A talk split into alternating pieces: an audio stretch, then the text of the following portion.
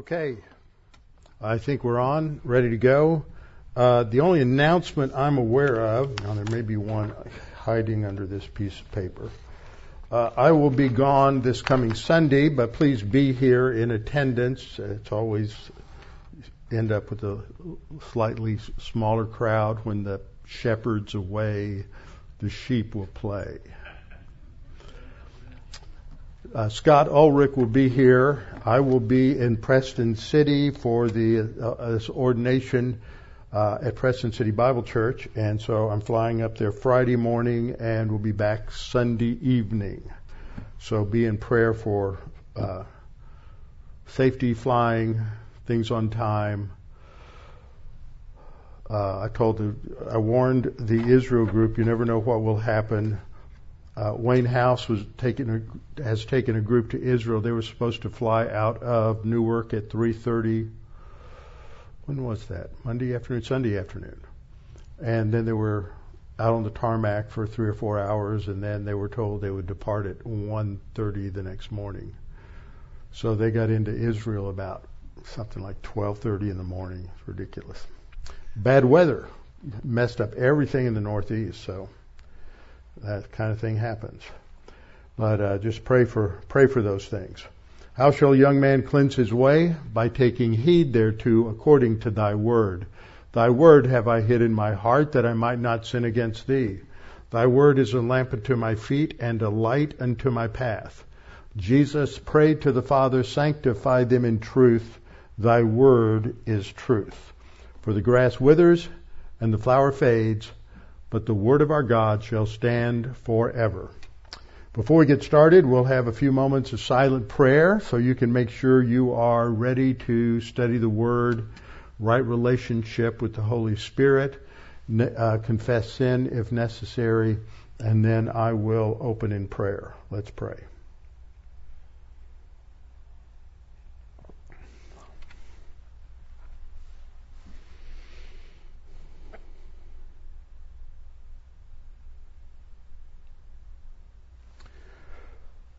Our Father, when we look around us, we recognize that our civilization, our culture here in America, but Western civilization as a whole has has turned its back on you. We have abandoned you and we are chasing after many other gods just as those in Israel did numerous times, but especially in the time of the judges. And Father, we are seeing all of the same consequences and cultural collapse that they are.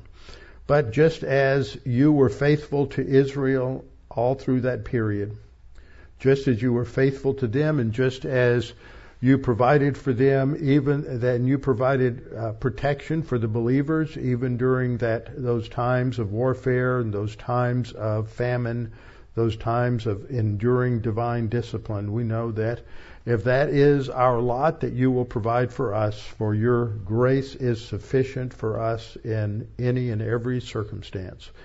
But we need to be prepared. We need to be strong. We need to recognize that it is uh, that you are our shield, you are our rock, and you are the one who provides for us.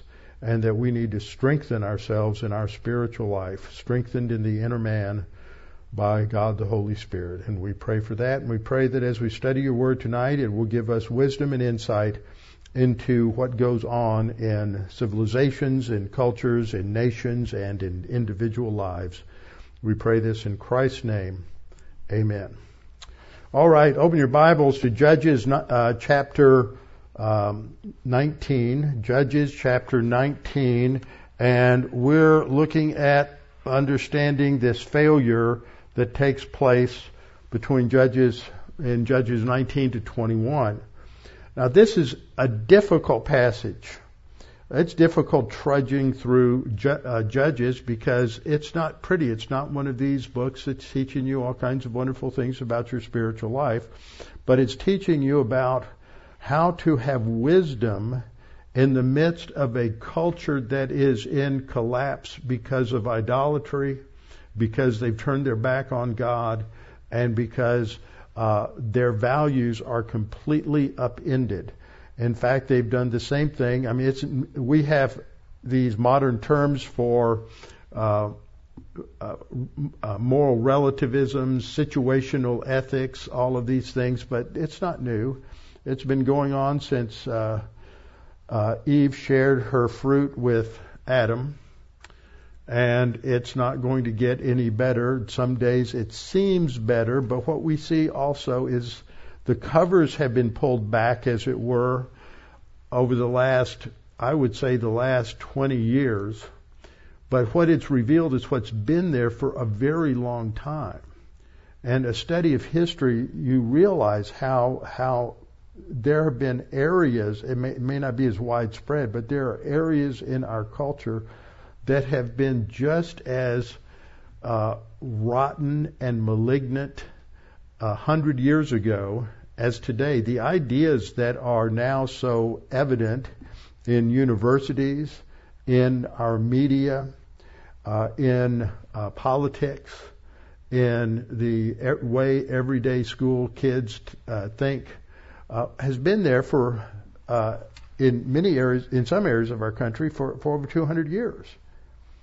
And some of us were sheltered, and many of us, for many years, most people in America were sheltered. We've lived in a bubble in the history of the world, a wonderful bubble built on the uh, spiritual lives and the thinking of mature believers that came here in the in the 17th century. They came with the Pilgrims and then the Puritans and then the many Anabaptist groups that came and the Presbyterian groups that came. And they understood, they had a heritage that they had been taught that had developed and had been built through the Middle Ages and uh, expanded in the time of the Reformation. And all of this produced just a remarkable, remarkable nation. And yet it is under assault. It really has been for 200 years, almost since its founding. And I have said many times in my study of history that if they had waited another 20 years, this country wouldn't be here. It never would have happened because the worldviews were shifting. They were just at that critical point when it when it could happen. And Israel is had a high point under Joshua when they went into the land. They saw all kinds of miraculous things. I want us to think a little bit about as we read through Scripture. When you read through the episodes in the wilderness and how much they saw in terms of God's physical deliverance, the miracles they saw on a daily basis, every day waking up and, and they didn't have to go to the grocery store because God put the food right out there on the ground all around them. All they had to do was pick it up. Uh, God provided in the uh, with the with the with the quail. God provided water in the midst of the desert. All kinds of things. And what did they do? They grumbled and they complained and they griped and um, they had no capacity to appreciate God's grace. They were believers for the most part, but they they had their eyes on the details of life. And when the uh, Joshua generation, when the conquest generation had finished by the time they died off, what happened? They began to worship the idols. They began to get involved with the religious practices of the Canaanites. Uh, they became paganized. And our culture today is, is a pagan culture.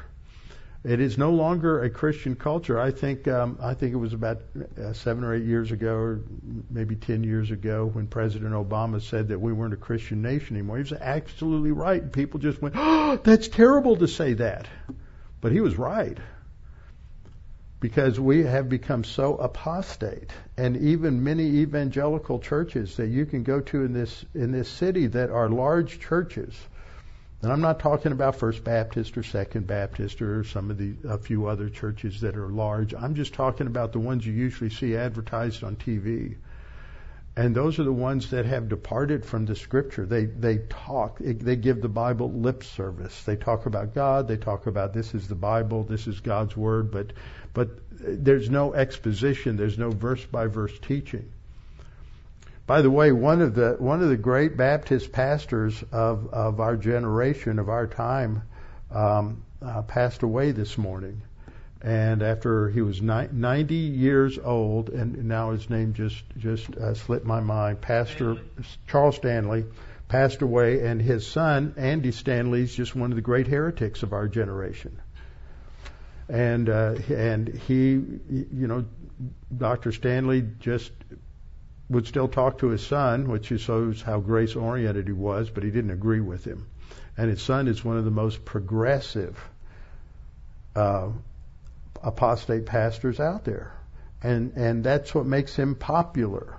Many churches like that. We have the same thing with uh, with uh, Dr. Young over Second Baptist here. His son moved into my neighborhood and started a church when I was still in Irving, thirty uh, something years ago, and um, the same thing and it just it's uh, they get you they, it's like a nursery school worker who lets the kids determine what they're going to eat and what they're going to do and how they're going to spend their time and has absolutely no uh, managerial or authoritative role over the kids. They just do, oh, whatever you want, I'm going to give you all the candy and sugar and cookies and cakes that you can have. And that just destroys a culture. But that's where they are. And we have an apostate culture. And what we see in these chapters in Judges is very interesting. There's a couple of interesting hits, hints, one of which you know, the other one I'm going to tell you about in just a little bit because we're going through a little survey of this, these last three chapters uh, tonight. So last time what we learned was the impact of spiritual apostasy on the nation's divine institutions. Personal responsibility toward God, divine institution number one, we're all accountable to God. We are all given volitional responsibility. Uh, divine institution number two is marriage. Marriage is between one man and one woman. It was designed by God before sin ever appeared on the uh, on the planet apart from Satan. And divine institution number three was the family, which is the school for the next generation. And it doesn't matter if you have schools, it doesn't matter if you have Sunday schools or prep schools, it doesn't matter what, where you send your kids during the week for aid in their education. The buck stops with daddy. The buck doesn't stop with the mother. It is the father who is given the responsibility to raise children in the nurture and the admonition of the Lord. And when the father doesn't do that, the family fails and the nation fails. All it takes is, is as we see here, just one individual or many individuals failing in that responsibility, and you see the collapse of the nation in a, in a generation or less. And so uh, the apostasy. First, there was the spiritual apostasy with uh, um, Micah and his uh, idol, and then he hires his own priest, and they violate the law of the central sanctuary and have their own sanctuary. They set up his, they make an, their own. Um, their own shrine, their own ephod, all of their own rules instead of God, God's rules. And that's what we see in about 90% of so-called evangelical churches today. They have made up their own rules for worship. And the ultimate criteria comes right out of the religious liberal playbook, which is emotion is the ultimate criteria for your spiritual life. And that's how they that, that's how they run their churches. That's how how they think about music. So spiritual apostasy has a horrible impact. Second, we saw the anatomy of national self-destruction this is this is what how it breaks down, and you first have the apostasy uh, in 17 and 18, where they're violating what Jesus called the first and greatest law, which was to love the Lord your God with all your heart, soul, mind, and strength. And that because they turned away from God, then the other parts of the civilization fell apart. And so we're seeing there and in Judges 19 and 20 to 21 how uh, the decisions of individuals within a nation impact the whole nation. So Micah and the Levitical priest illustrate the violation of the first commandment to love their Lord their God exclusively. No other gods before me, God said in the first commandment. And then in this episode, we're beginning in Judges 19 to 21. It's a violation of the second commandment to love your neighbor as yourself. And Jesus said, on these two commandments, hang all the law and the prophets. That is the, what he is saying is the Old Testament, everything in the Old Testament hangs on those two commands. So what we're going to learn tonight is continuing the anatomy of national self-destruction. We'll see, secondly, the role authority orientation plays in individual and national spiritual health. Because the story starts off with the problem with authority orientation in a marriage. And then all of the events that followed just fell like dominoes from that, that beginning. And then we're going to continue to see how the decisions of individuals within a nation impact the whole nation. And what we didn't get to last time, which is the core of what we're going to cover tonight, is the structure of these three chapters. And we're going to do something kind of interesting. That should be Judges 19 to 21. What we're going to do is we're going to go to the last verse of Judges uh, 21, and we're going to tell the story backwards. And the reason we're going to do that is then we see how all everything that happened falls from the original errors and falls just like dominoes. So we'll look at the background to the horrific attack. This is the structure. You have this uh, horrible attack and gang rape of the concubine slash wife of the Levite. And the result of that is, is so horrible it is so horrible that, that he wants to wake up the nation as to what's really going on. Have you felt that way? In the last several years, you just want to take the country and just shake it. Wake up. Don't you see how you're destroying yourself? Well, that's what he wants to do. And so he has this, this just uh, almost a grotesque way of doing it. Now, I've pointed this out before when we talk about studying, reading the Bible, that you have several, several basic rules, one of which is the law of proportion. And that is if you have uh, things that are s- stretched out, stories that go through three or four chapters, then God really wants you to pay attention to it. And this, as I pointed out last time, this is the longest episode, second to Gideon and his son Abimelech in Judges. So God is saying something. This is an important episode to go through. Now you may not like it. It may not be pleasant. It's not going to make you feel all warm and fuzzy toward God and Jesus and other Christians, but it's going to teach us a lot. And that's what it's designed to do. Somewhere in the Bible, I think it says that all scripture is breathed out by God for teaching, for reproof and correction. So it's for instruction. And when Paul wrote that, he didn't have the New Testament. Only a few books in the New Testament had been written. Maybe, maybe half, but a little bit less than half had been written when Paul wrote that to Second Tim- to, in Second Timothy. So he was primarily talking about the scriptures he had referred to one verse earlier where he had reminded Timothy that he was brought up on the scriptures at the knees of his mother and grandmother. And that, when that word scripture when scripture is used there, it referred only to the Old Testament because that's all there was.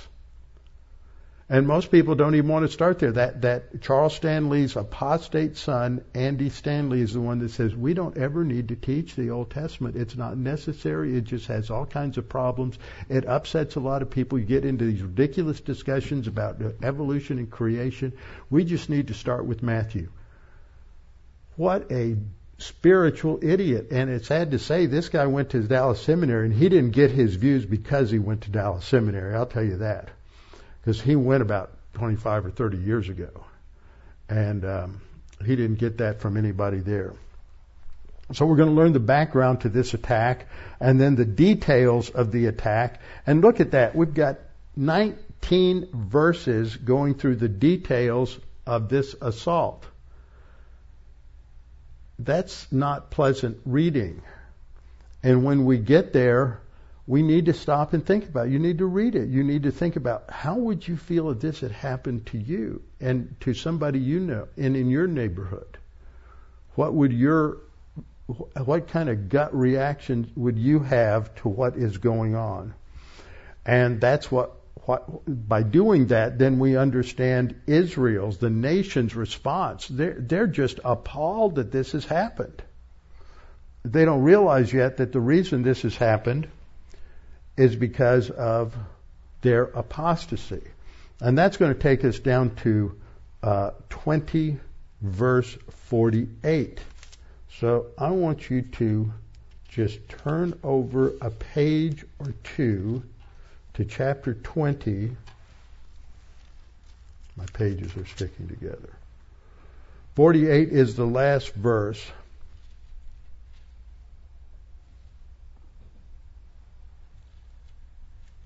Well, I marked it in, my, but see, I'd read everything electronically.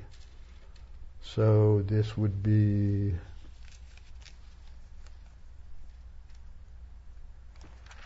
maybe I'm in the wrong. Maybe no. Well, somebody will find the verse. One of you is going to wake up and see it. And uh, oh, here it is, 28. I knew it was something eight. 28. Look at that. I want you to read the first line. Just read it to yourself. This is a pop quiz. Who is Phineas?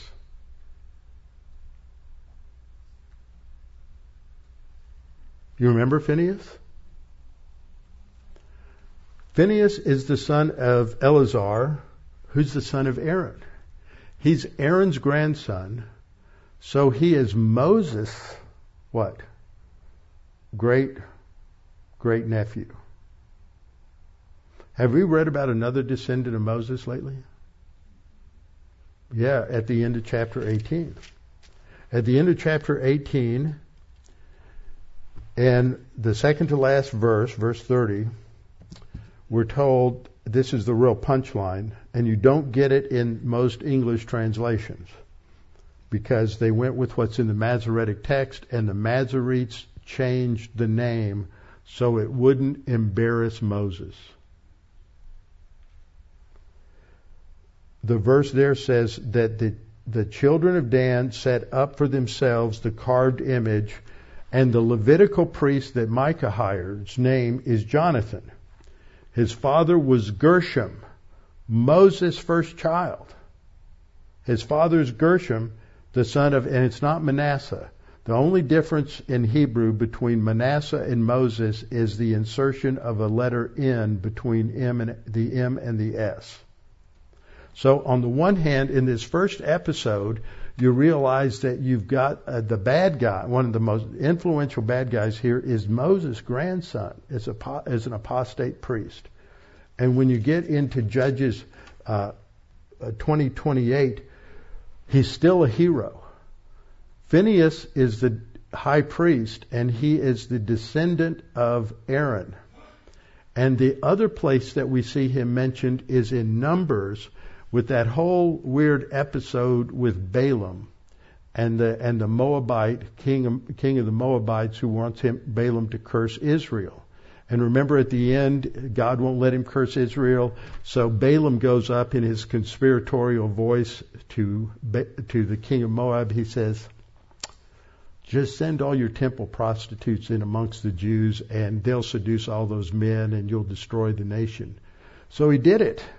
And they had a, and a great orgy was taking place, and Phineas stood up and he called the Levites to his side, and he said, "We have to execute all of the men who have uh, committed adultery with those temple prostitutes." And they had a slaughter. I think they killed something like 28,000 that day. That's this Phineas. So what does that tell you?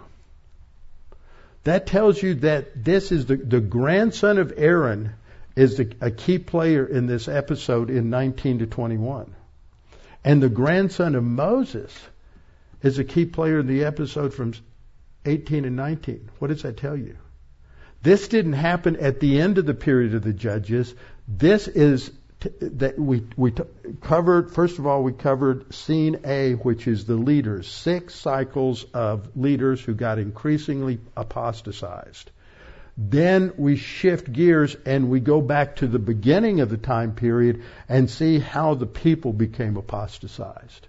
So this is happening not at the end of the period of the judges, which is when Samuel's alive and it's about maybe 1100 to 1050 BC.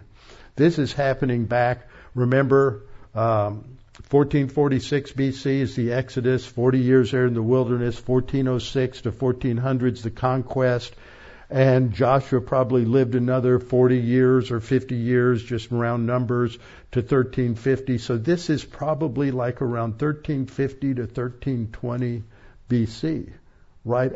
That first generation after Moses, after uh, Joshua and the elders' generation died. So this is this is at the this isn't at the end. This is at the beginning, and it got worse.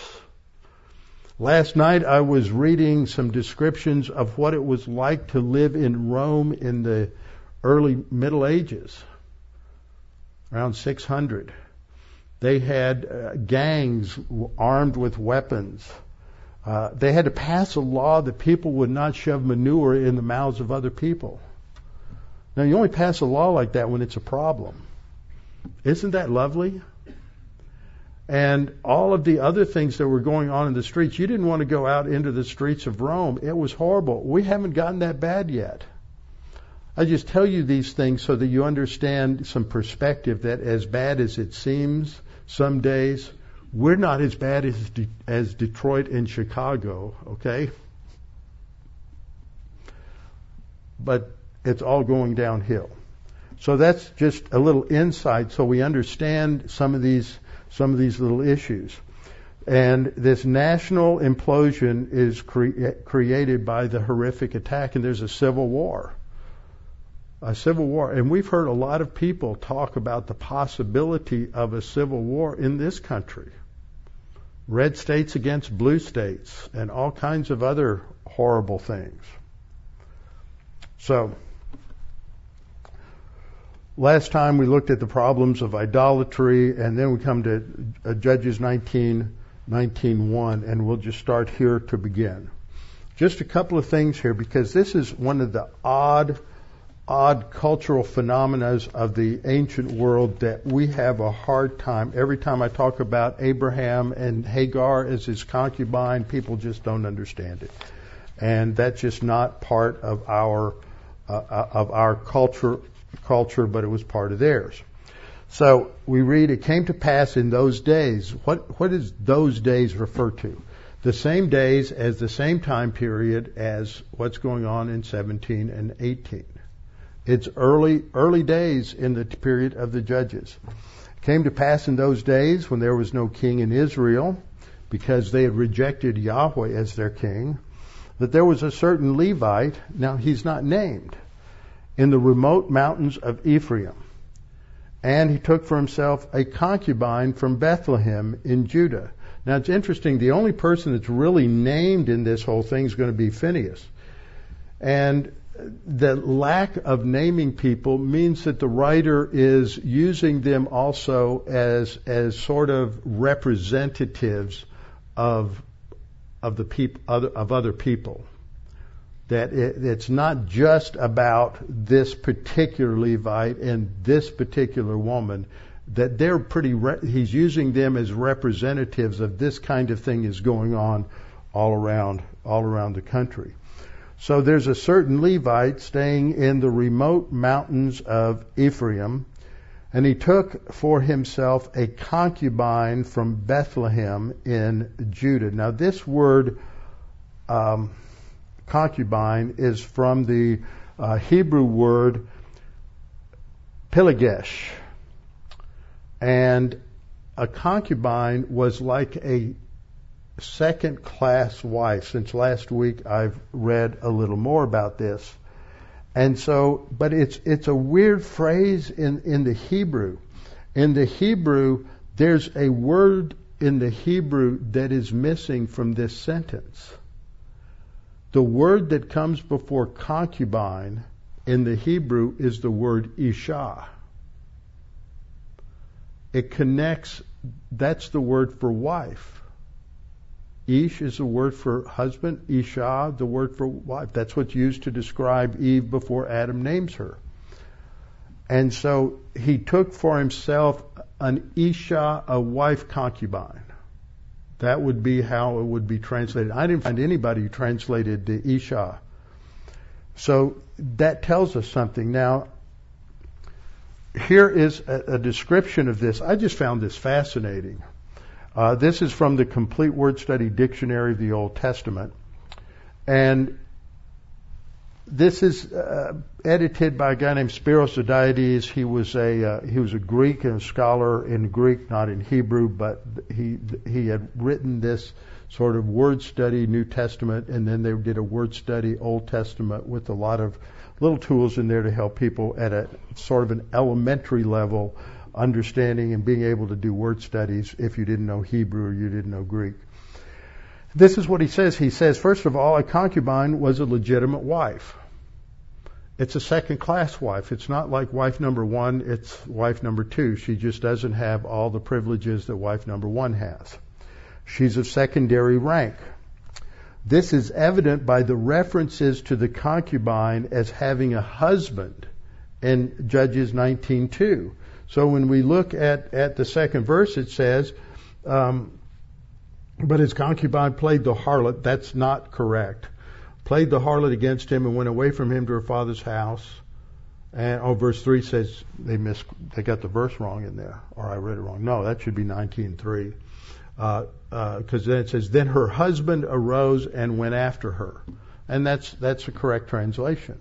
Could be the man, but uh, you know when you're using ish and isha in the same context, it's usually husband and wife. So she, he's still referred to as her husband, and not only that, but in, when you get down to verse five, it says. Um, it refer, uh, in verse 4 says, Now his father in law and then in verse 5, it says his uh, son in law. Now, son in law and father in law seem to imply that this is something that's pretty close to marriage. It's just not quite, just, just half a step lower. Um, so the the man and her father are considered to be son-in-law and father-in-law respectively. Uh, concubines were presented opposite the wives of higher rank. Uh, that's we see that with Solomon. And the ability to have and keep concubines was a sign of wealth, status, and often of royalty. And it's picked up from pagans. That's not God's design. But because it had penetrated the culture of the ancient Near East, God regulated it in the Mosaic law. That doesn't mean that that was God's ideal, but He regulated so that it would would it would protect the rights of the concubine, so she couldn't be treated like just like she was thrown out with the garbage. So the area we're talking about here is in the purple. It's the south. It's, he comes up from Bethlehem down here near the very bottom, in the, the bottom little circle here, and he's gone up here somewhere unnamed in Ephraim, and then he's going to go back down uh, to see her. So this is what's happening um, all around here. So what I want to do now is just mention a couple of things that we should pay attention to. One is that the concubine is from Bethlehem in Judah. Why is that important? See, when you read this, you read that he goes to the remote mountains of Ephraim, but it doesn't tell you where he's staying. It doesn't identify the geographical location, what town, what village. But he does identify where the concubine is from, and she's from Bethlehem in Judah. Why do you think that's important? What's the next book in the Bible? Ruth. Ruth is a Moabitess, and there's a Jewish family that leaves is Judah and goes to Moab. The boys two boys marry two Moabite women. Then the the boys die and the dad dies, and the the wife of the dad, Naomi, wants to go home. Where's home for Naomi? Bethlehem. Okay? And so they go back, and Ruth is going to marry Boaz. Marries Boaz, and they're going to have a great grandson.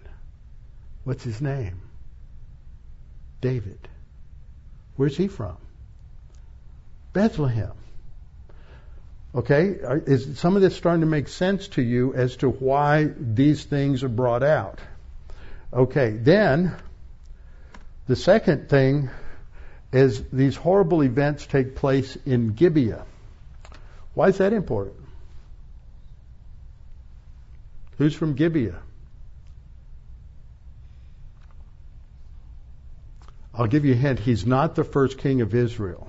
Only some of you are going to get that hint.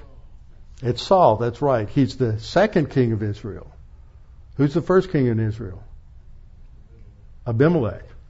That's right. You pass. Okay. So Gibeah is Saul's hometown. So all this horrible civil war starts in the hometown that will be Saul's in another couple of hundred years. But it's like the Holy Spirit is giving us foreshadowing of key places and what happens because there's there's certain trends or things that are going on. So then we go back to Genesis, I mean to Judges 19:1. It came to pass in those days when there was no king in Israel that there's this certain Levite, again a Levitical priest. So both the episode in 17 and 18 and the episode 19 to 21 center on the on the priesthood, on a Levitical priest.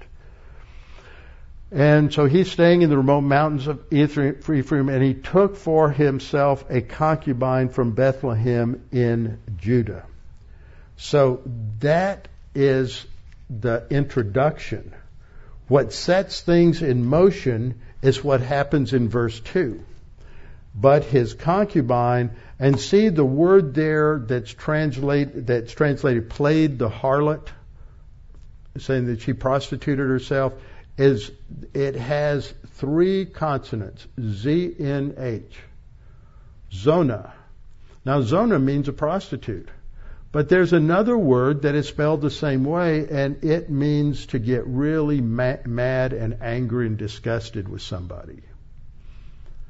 And that is more likely the word that, that is used here. She just gets mad, she's fed up with this priest, and she's going to go home to daddy and sulk and he's going to let her blow off her steam and wait a couple of months, and then he's going to go try to mend fences and clean things up and everything. So that starts the ball, the chain of events rolling. So now I want you to turn to the last verse of the last chapter.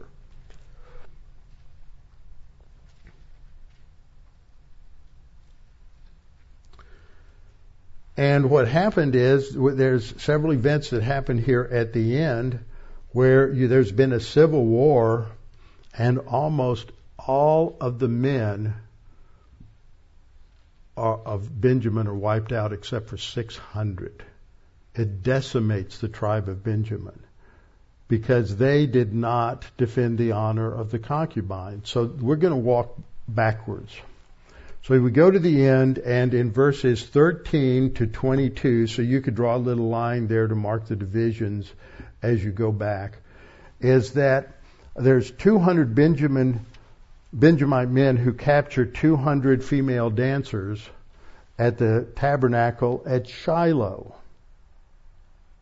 What did we hear about Shiloh before? You didn't know you were going to have to think tonight, did you? We just heard about it in the previous episode with, with Micah, because the Levitical priest there is setting up a shrine, and then they go up, they, they move the shrine up to Dan at the same time that they're having, have the tabernacle in Shiloh, and that's mentioned. Because it's setting this, the contrast up. So they go to these, uh, female dancers at Shiloh and take them as wives under the authority of the elders of Israel. So the elders of Israel are authorizing this. And so we ask the question, well, why did they give them permission to do that? And that takes us to the next episode, going walking our way backwards. The reason it was necessary for them to authorize the Benjamite, these 200 Benjamite men to take 200 uh, dancers and their virgin dancers at the temple and to uh, take them as their wives was because these uh, 600, there were only 600 men left in Benjamin after the Civil War. 400 of them apparently were able to take wives from the, the tribe of Jabesh Gilead. So this is talking about the survival of one of the tribes of Israel. It got so bad that they almost wiped out one of the tribes. Jabesh Gilead could only provide 400 for the of the 600 men who needed a wife, and uh, that was all the virgins the Israelites had found to take care of the the men, so that the Benjamite tribe could go forward and could uh, rebuild itself. So that's really interesting. Demographically, it's reduced to 600 males after this civil war. It's ju- they've just been slaughtered by their fellow Jews. And now they've got to rebuild. And so these 600 men have 600 wives, and they're a flourishing tribe again 200 years later at the time of Saul.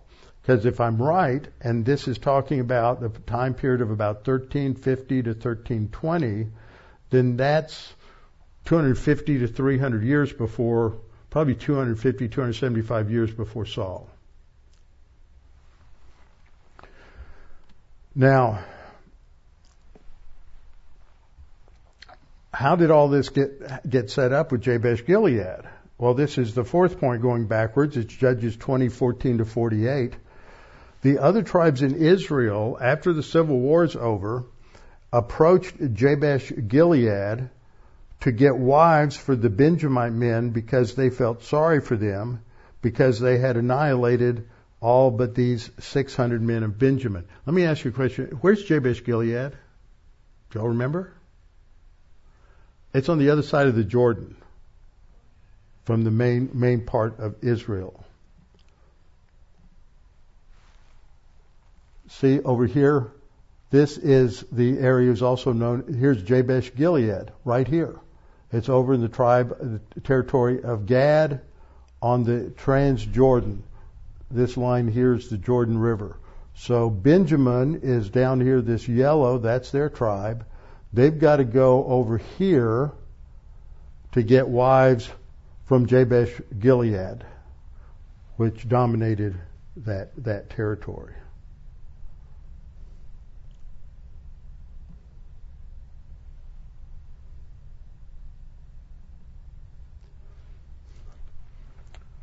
So the other tribes in Israel approached Jabesh Gilead to get wives for the Benjamite men because they felt sorry for them in 21, 1 through 7.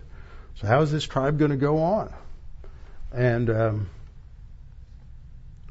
and they ask this question. Uh, we, we see the people go to the house of God. Where's the house of God? Shiloh. They go. They go to the house of God and remain there before God till evening and lifted up their voices and wept bitterly and said, O Lord God of Israel, why has this come to pass in Israel that today there should be one tribe missing in Israel? So it was on the next morning that the people rose early, built an altar there, and offered burnt offerings and peace offerings, and then they began to solve the problem. So that takes us to uh, the episode before this. The other tribes had attacked Benjamin in a devastating civil war because Benjamin would not hand over the inhabitants of Gibeah after the horrific attack. In other words, the tribe of Benjamin was saying, We're okay with this. We're okay with the criminality, the gang rape. Uh, we're okay with all of this and the chaos and lack of law and order. We're fine maybe we could say they're sort of the California of Israel at that time. Just a complete breakdown of law and order, just about. So what happened before that? Well, the other tribes had demanded that Gibeah be handed over because of the Levite's testimony about the horrible assault on his concubine. So when they learned about this horrific gang rape that had taken place in Gibeah, they wanted justice. And the result was that, that the Benjamin said, no, that's okay. We're okay with that. We're not going to do anything about it. We have numerous parallels uh, like that today where we're not going to do anything about criminality. Seventh, so when they got this horrific, gross message, the other tribes demanded an explanation from the Levite about why did you send us all these body parts? And when he told them, they were appalled at what had happened. So what preceded that? What did he do? And just think about this. Think about those scenes you've seen in CSI and in uh, Castle and in all these other shows that have you go into the morgue and you see him cutting up the body parts. The Levite cut up the body part of his wife, his concubine, eh, to send an, a message to shock the rest of the country into what was going on in Gibeah. We're not even, the nation's not even shocked about what goes on in Chicago or Detroit or some of these other cities anymore. Well, oh, hum, that's somewhere else.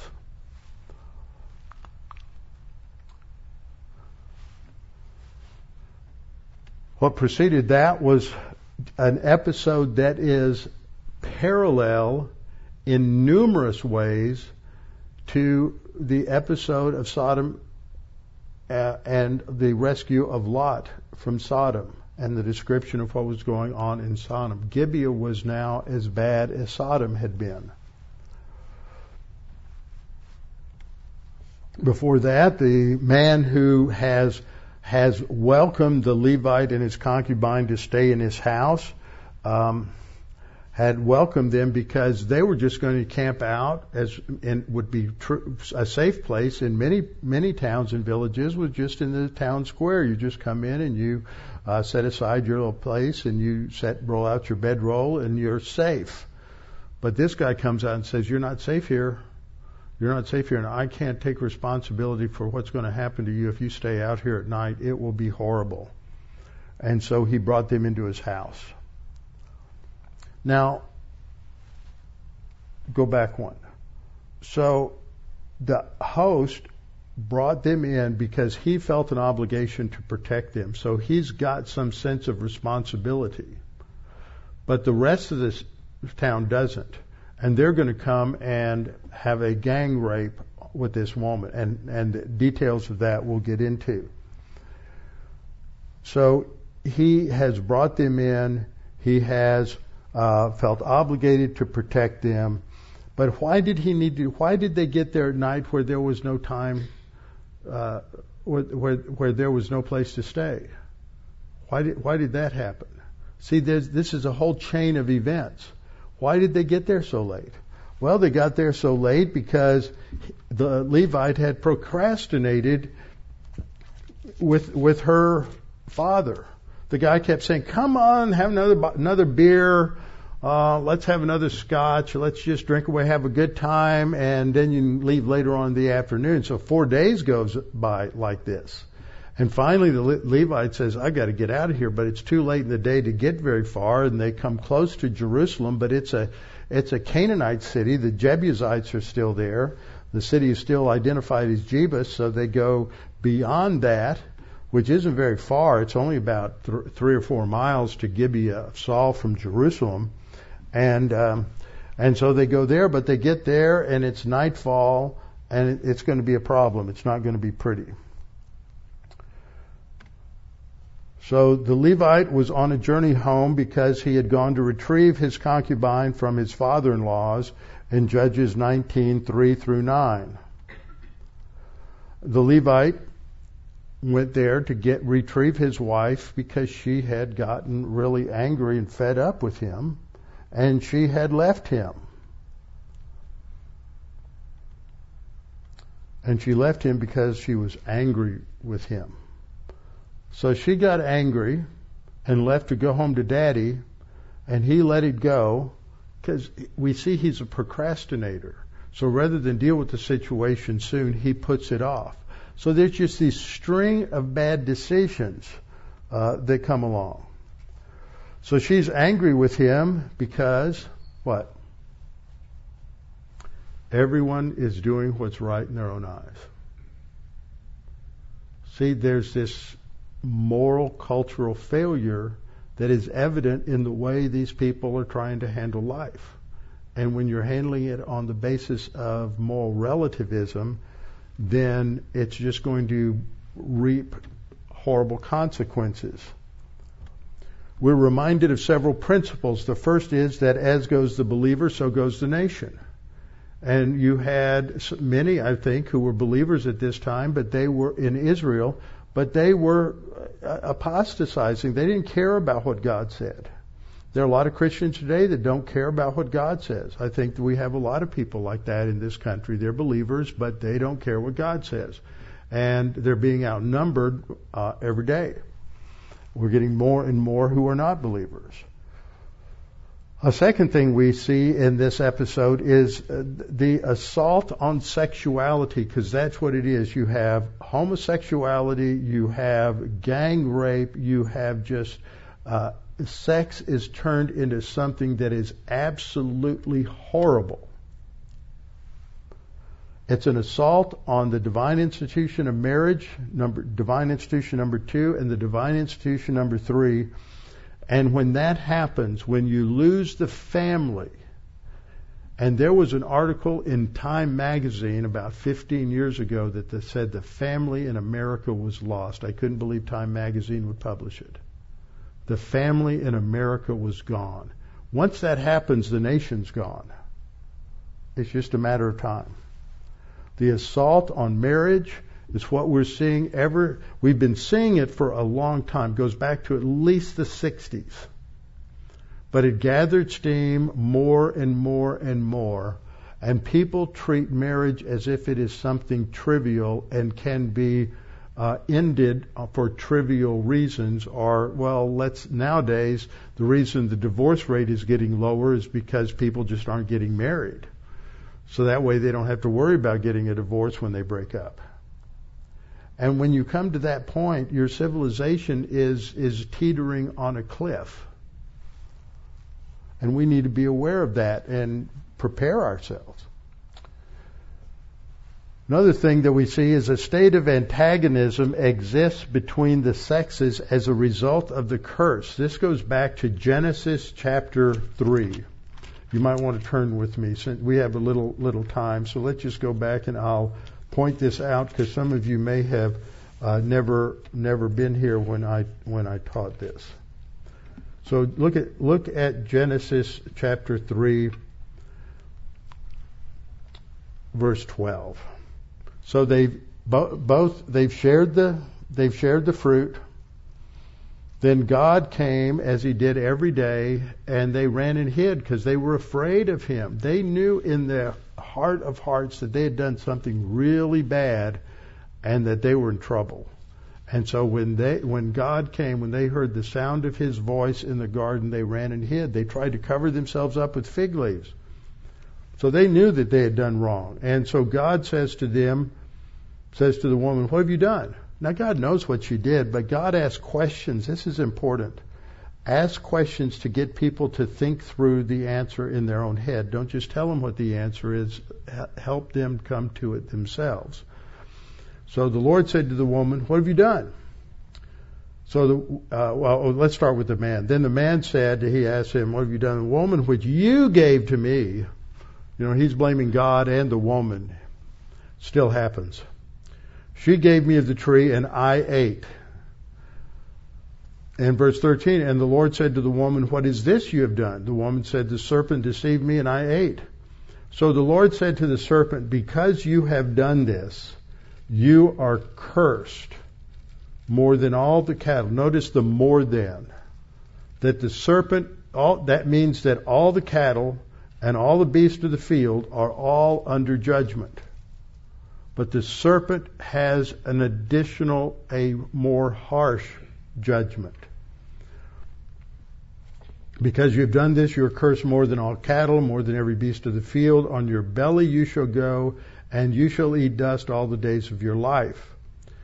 He's still talking to the serpent in verse 15. And I will put enmity between you and the woman. But see, he's talking to Satan through the serpent. And between your seed and her seed. Satan's seed, it's interesting when John the Baptist and Jesus called the Pharisees a brood of vipers. If you look the Greek word up for brood, it means the seed and what are vipers? They're serpents. That's what they're. That's what Jesus and John the Baptist called the Pharisees. You're the seed of serpents. He shall bruise your head, referring to the seed of the woman. He shall bruise your head, which is a fatal fatal wound, and you shall bruise his heel. Well, it doesn't matter where the viper bites you, you're going to die. So, but Jesus died and then he rose again. To the woman he said, I will greatly multiply your sorrow and your conception. In other words, there was no pain associated, there would have been no pain associated with childbirth. Whatever is involved in the reproductive and the gestation period and the birth period that is negative that we associate that women associate with giving birth wasn't going to be there initially. That was not at all there. It's all of that is the result of this curse. In pain you shall bring forth children. There would not have been any pain before.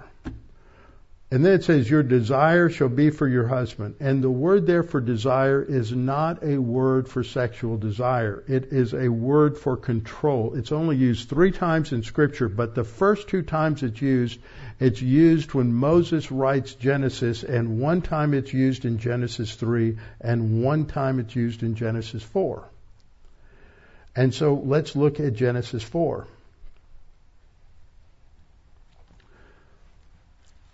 Genesis 4, we have the story of Cain and Abel. Cain is born first. Abel comes along. Abel's a keeper of the sheep. Cain's a tiller of the ground.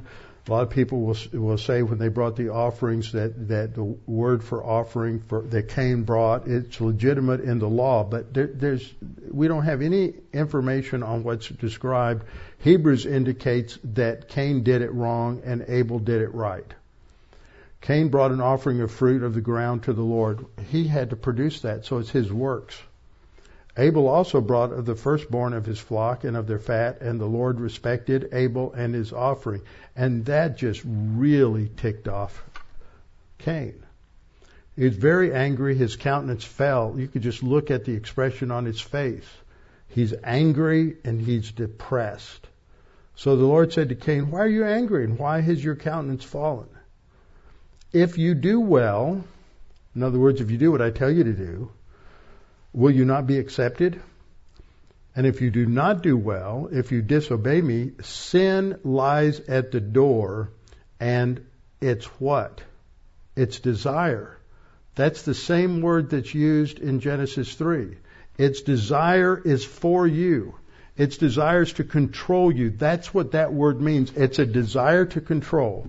And so the war of the sexes starts and is made evident by God right there. Your desire will be to control your husband, and then he shall rule over you. That is a broad word for rule, and it probably has this in, in the context and the contrast. It probably means he's going to strive to dominate you. You're going to resist him and resist his authority, and he's going to want to push you back. So it's the war of the sexes. The only thing that overcomes that is Ephesians 5 and 6.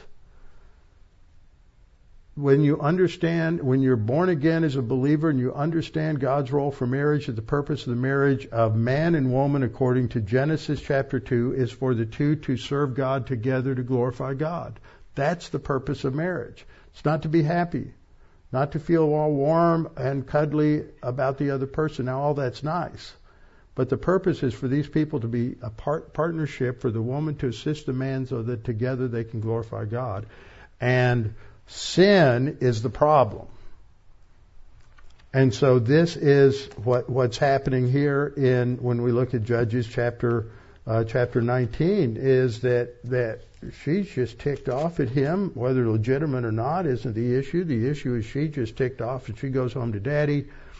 And then finally he lets her settle down and he goes uh, to get her. But it all goes back to just sin. And because they do, everybody's just doing what's right in their own eyes and not what's right according to the scripture. In pag- here's another principle. In pagan culture, one sex or the other dominates in the wrong way, dominates either in a human viewpoint patriarchy, in which case women become abused, which is what you have in the, among the Canaanites. Patriarchy, the way God designed it, is good. It's not abusive both are respected and honored and recognize their their place in God's plan. But in human viewpoint patriarchy, it's just a battle for to who's going to be boss. And the result is women have historically become abused and human viewpoint matriarchy just has never worked. There's never been a, there have been examples of this in, in different tribes and Stone Age cultures in Africa and other places, but they don't work. They fall apart because that violates God's, God's standards. The only solution is a divine viewpoint recognition of the roles of male and female and their equality as image bearers. That they are both equal as image bearers. They are designed by God to complement each other, not to dominate each other. And so what we see all through Judges, increasingly as the culture got more paganized, the women became more abused and irrelevant. That's where we are today. Who would have ever thought 40 years ago, in the midst of the battle to uh, get equality for women in co- collegiate athletics, that 40 years later, uh, the powers that be would say, "Oh, it's okay if men just say they're they identify as a woman. It's okay. We'll let them in the women's uh, dressing room, and we'll let them compete against the women because they think they're a woman. So we got to let them have their fantasy. Who would have ever thought we would do that? We have upended everything that was done to advance women's ability to find equality in the human viewpoint patriarchy of our country. And it's just getting more and more destructive. And the only solution is the Word of God and for people to submit to the Word of God. And we see that that microcosm in this one family blows up into a major civil war that almost totally annihilates one of the 12 tribes. That's the consequences of sin. That's the consequences of moral relativism.